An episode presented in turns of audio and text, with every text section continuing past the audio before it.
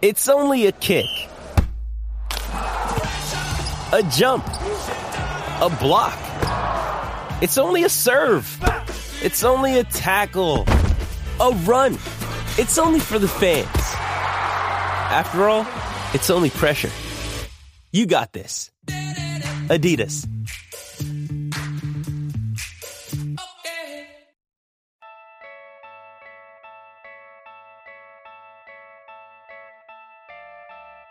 Can the Hawks surprise some people? Are there any issues with the Clippers? Will the Lakers contend for the top of the West? The only question left is say it with me. You win? Hey, sports fans, Coach Nick here, and welcome to the B Ball Breakdown Podcast. Today, I am honored to have Beau Estes on the show, who is the NBA TV and NBA.com voice of the highlights that we hear. Beau, how's it going, my man? Uh, it's going great. Uh, like I was telling you earlier, I feel like I'm at the very bottom of a mountain. Mm-hmm. I'm looking up, and the season is, is, you know, basically the end of the season is the pinnacle of that mountain, and we're getting ready to climb to the top of it again. But I, I'm excited and I'm honored to be here. You know, it's funny because I'm going through the same kind of feelings right now and I wonder are we is there any trepidation at all or is it is it pure uh, unadulterated excitement and energy to go or is there any kind of oh my god we're about to go into an avalanche of craziness for the next six months? I mean i think there is the avalanche of craziness that is coming. Uh, and i feel that you know from my perspective at work i think you know all the teams feel that. Uh, it, it's a cycle this business. This is my 26th year i'm starting with turner sports. So uh, i've been doing it for a while and uh, one of the things that I've learned is with with summer league and WNBA, the year is it, it's becoming 365. Mm-hmm. Uh, but still, that that feeling at the start of the season, uh, and, and this season feels a little different uh, since there's not an overwhelming favorite. But that that feeling at the start of the season is always, you know, I, I get the feeling like I'm looking up and I'm getting ready to climb a mountain. For sure. And I feel like listeners are probably, it's weird for them to hear you just having a conversation versus hearing you normally do. Do I need to talk in rhyme and doc, do a top 10 or something real yeah, quick? Yeah, right. Well, do you have any, any new catchphrases or any new phrases you want to use this year?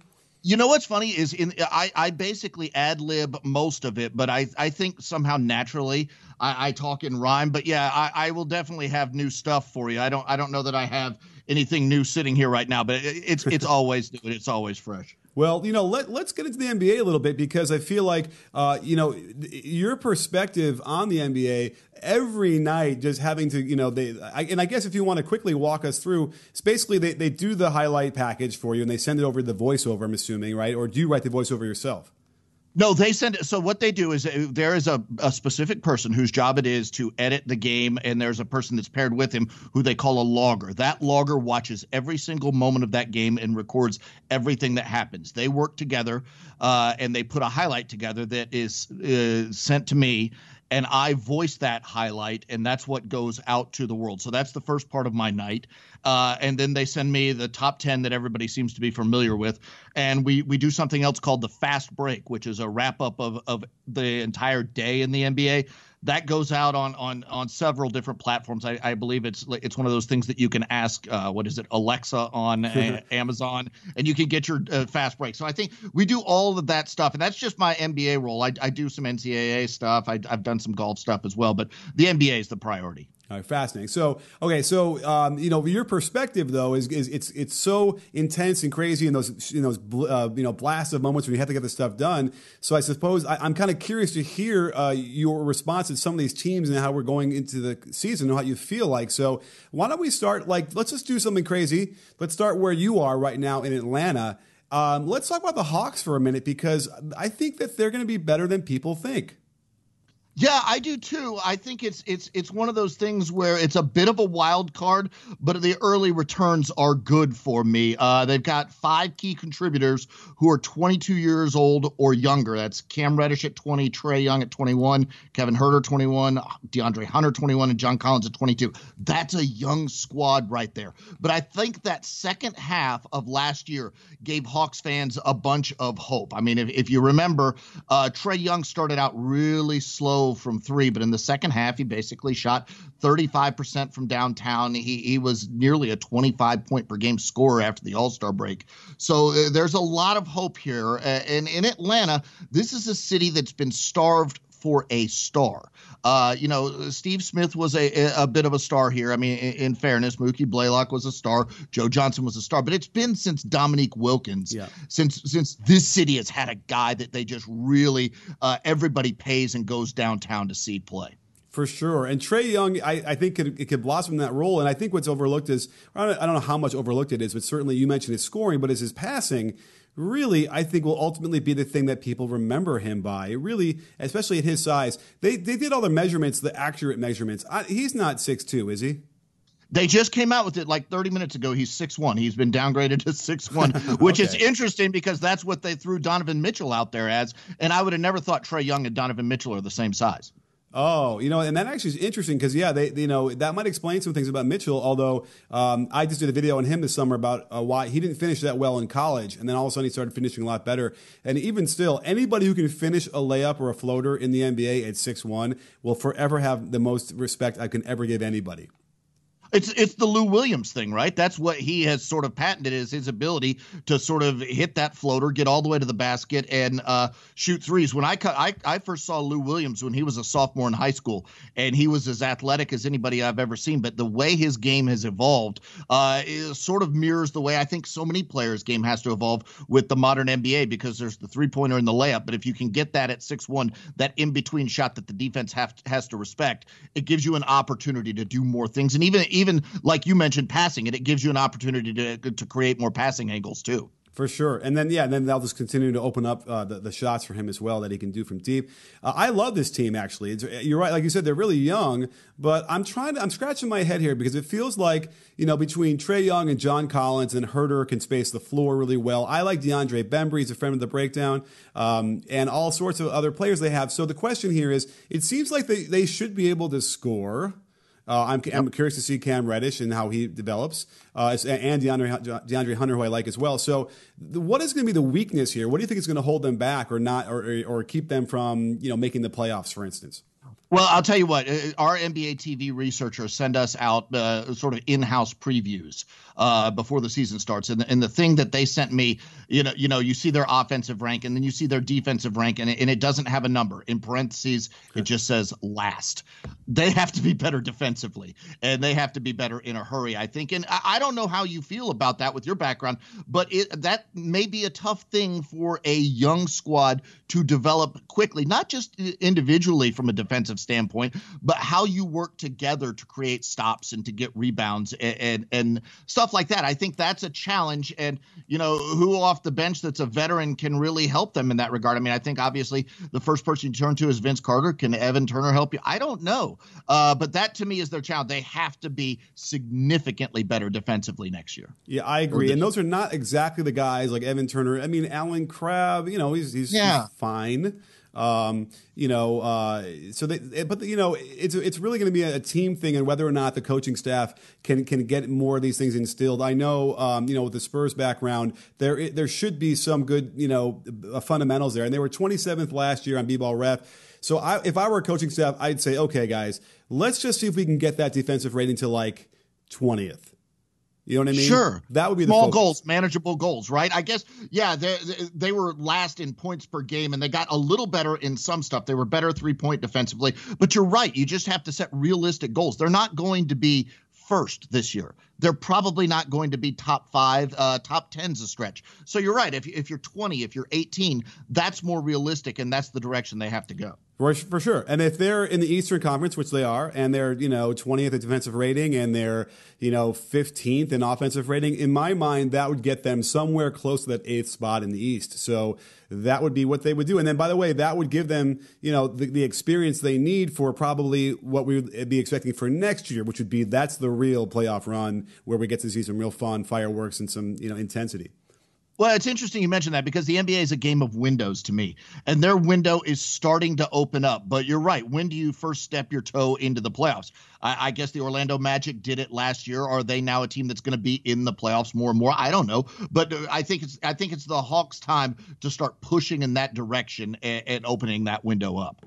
Absolutely. Well, the window that's wide open right now for a team is, I guess, the LA Clippers, or we get to about LA in general because uh, we have a, a, a, crosstown rivalry. Actually, it's a cross stadium rivalry uh, in the Clippers and the Lakers. So, who do you want to talk about first?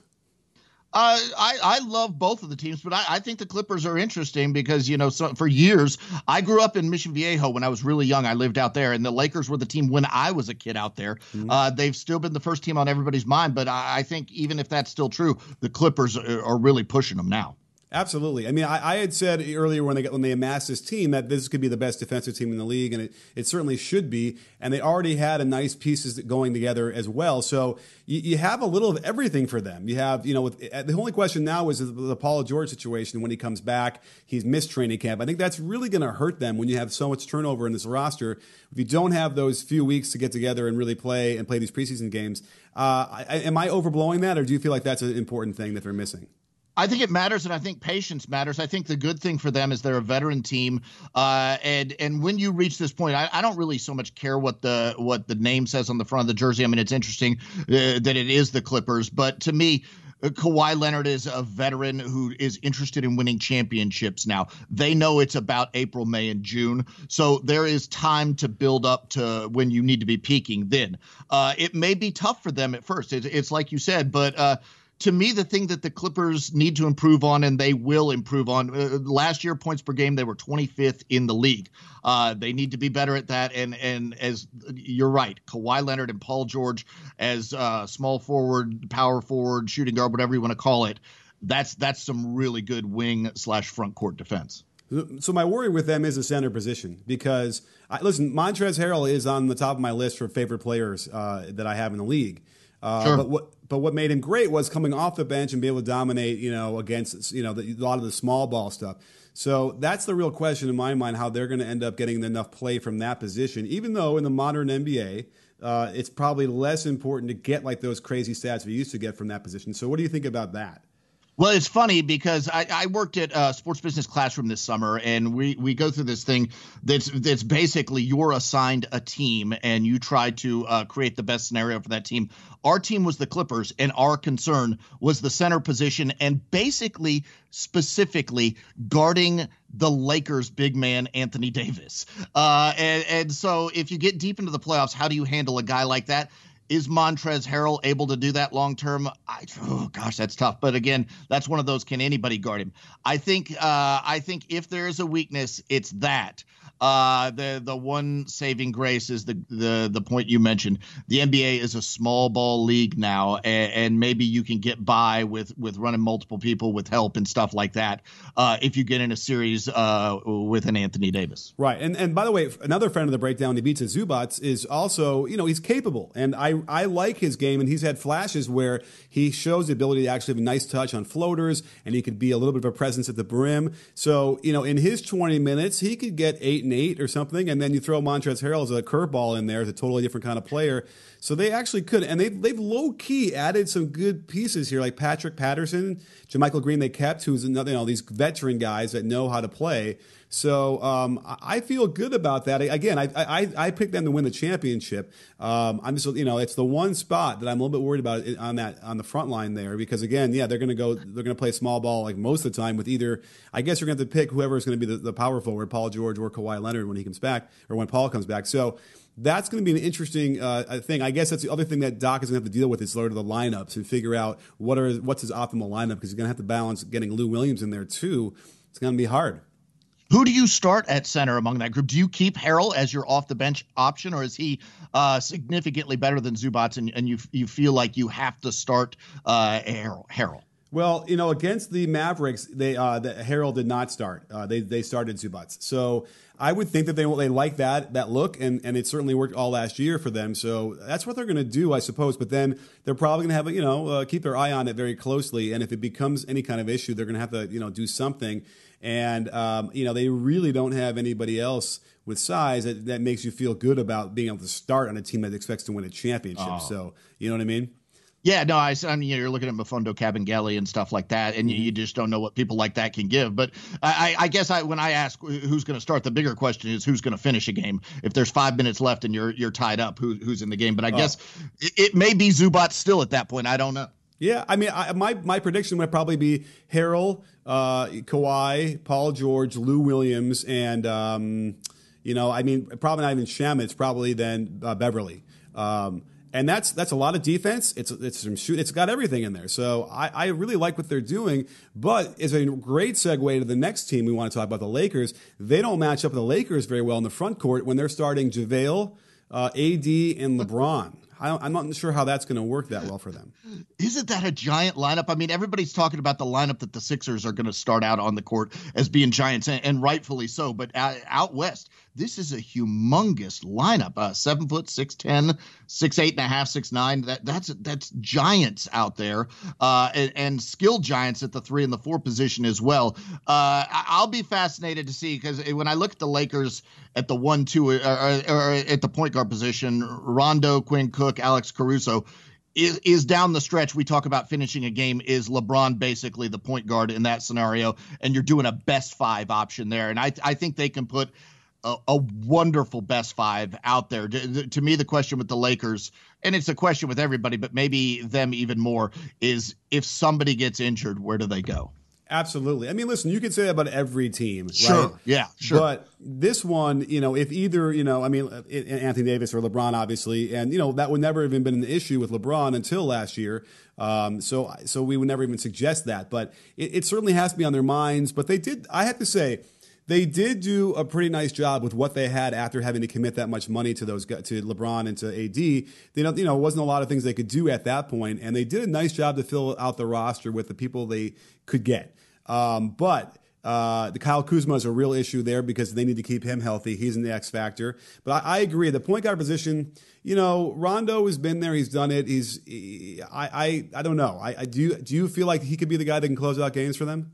I don't know about that. I mean, I just don't know if the defense is going to yeah to care enough, frankly. I, I, hate to put it that simply, but are they going to guard him or are they going to sag off him and make it more difficult for everybody else? If I think about a closeout Lakers five, I honestly think probably LeBron at one, Danny Green at two, and then you get into maybe Kuzma and, and, Anthony Davis. You have to mix those guys in as well. I don't know how that works out, but I think if if it's in that last five minutes and you have to have your best guys out there, I almost feel like LeBron's the point for sure. That, that, would be he's definitely had the ball in his hands, and then you're going to have to have um, you know Anthony Davis at center.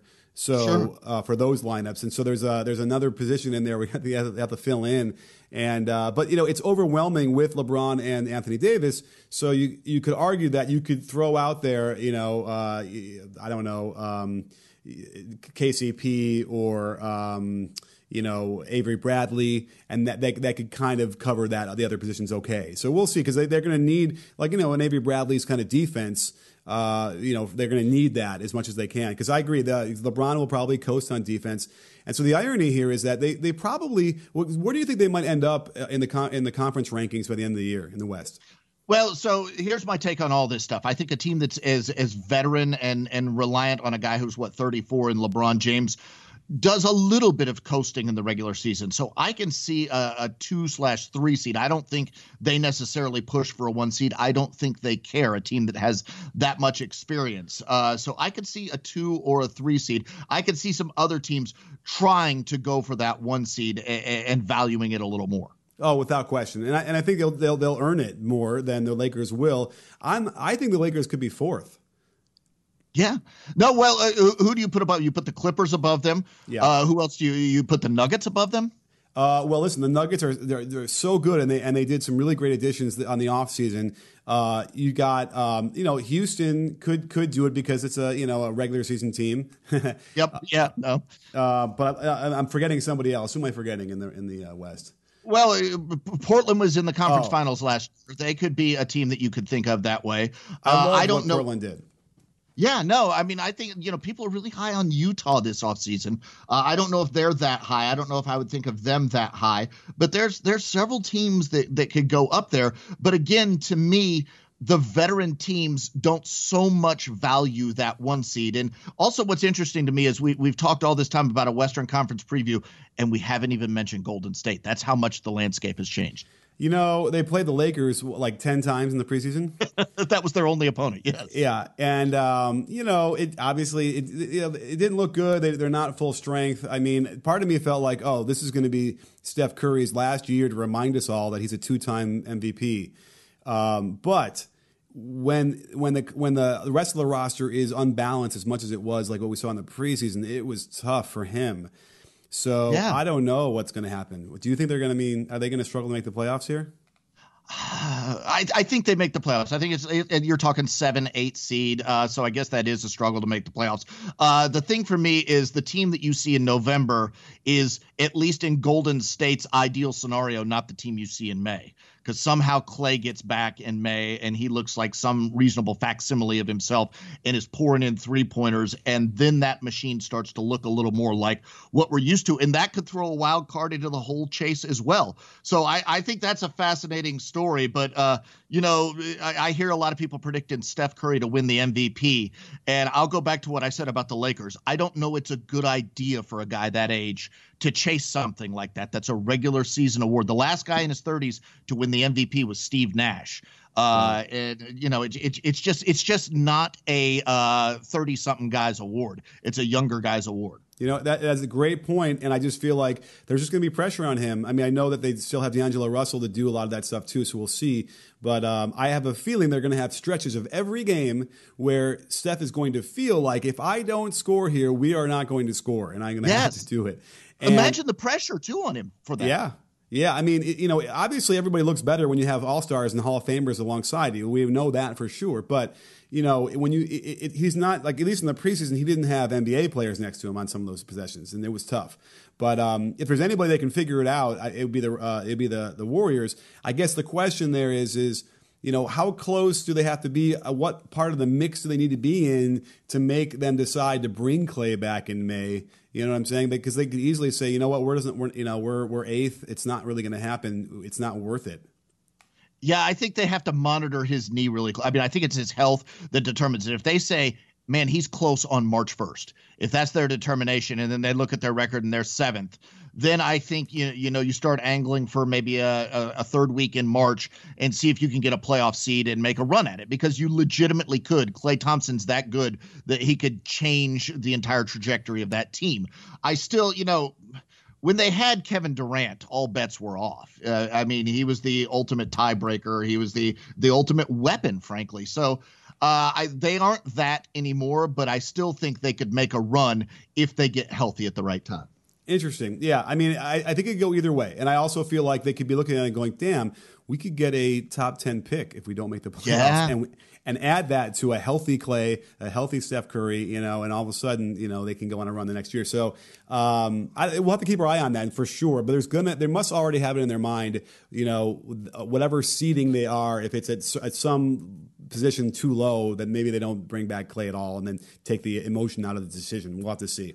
And I got to break in here because, of course, Steve Kerr was quoted this morning on Tuesday as saying that Klay is most likely out for the season, which made a lot of sense to me yesterday when we were recording this and even more now just because it doesn't seem to make a lot of sense to bring him back that late in the season and try and integrate him to another team that's already been uh, fomented and hardened uh, for a whole season. So uh, that's the new latest news. So we're not going to see Klay Thompson at all. And, you know, that could very well mean that the Warriors won't make the playoffs. Back to the pod. Yeah, I think it'll be fun, and I think uh, you, you, make a good point about like how management has to address that. It, it, would be, it's a challenging job, but I think it would be a lot of fun to try to figure out what's the best way going forward with with, with this decision.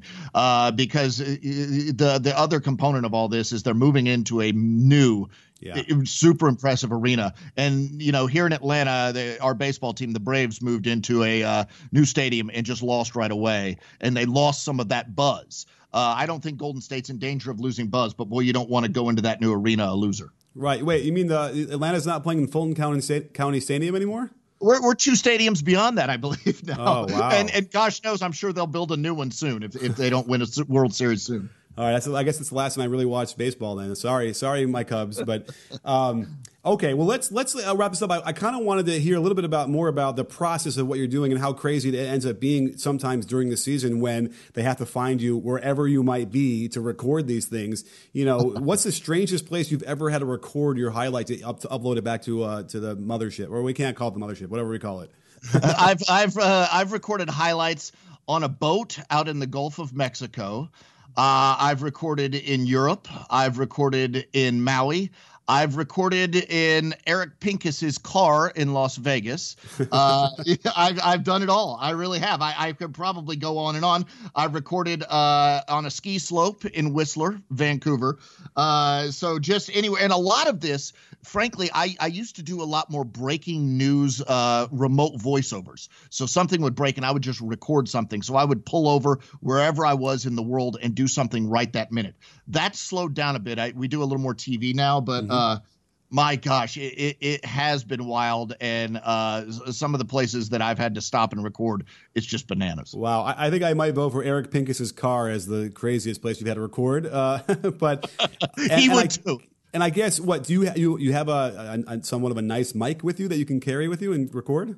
Absolutely, I, I, have several, in fact, and and I can I can travel with the kit and, and, get all my stuff done remotely. I go in from time to time too. Uh, it's it's it's honestly it's quicker and more efficient to do it remotely. As weird as that sounds, because there's just so much equipment involved that you have to boot up, and if it crashes, then it stops everything, and you have to start all over. So uh, believe it or not, the the USB mic even is is a better solution for us. But um, it's it's a fun process. I can't tell you how much fun this job is on a day to day basis. Some of the highlights we've done, some of the stuff we've done, it's it's just a joy. Well, Beau, it was a joy to hang out with you for a little bit and do a podcast with you. I can't thank you enough for coming on the show. Oh, it's been my pleasure. I'm, I'm a huge fan of what you do. Uh, it's really different than what I do. So I, I feel like one of the things that, that that Twitter and the internet has done is connected a lot of people, and I am constantly learning, and, and that's from a guy who's 26 years now in this business. Wow. Well, thank you so much for for being part of the conversation at B-Ball Breakdown. Uh, I really appreciate that. I cannot wait to hear you tomorrow night uh, we'll yes, probably sir. drop this tomorrow, but it'll be uh, tonight. and um, I can't wait to hear you get lay down those those highlights. Unfortunately, we're not going to have any highlights of Zion yet, but I'm sure you'll be quickly in the next few weeks uh, be you know going crazy over what he's doing. That just gives me more time to prepare, Nick. That's all I can say. Awesome. Well, I can't wait to uh, to see that. Thank you so much, and thanks for joining us, sports fans. And don't forget, at B-Ball Breakdown, not a channel, we're a conversation. You in? Are you in, Beau? I'm absolutely in all the time. all right.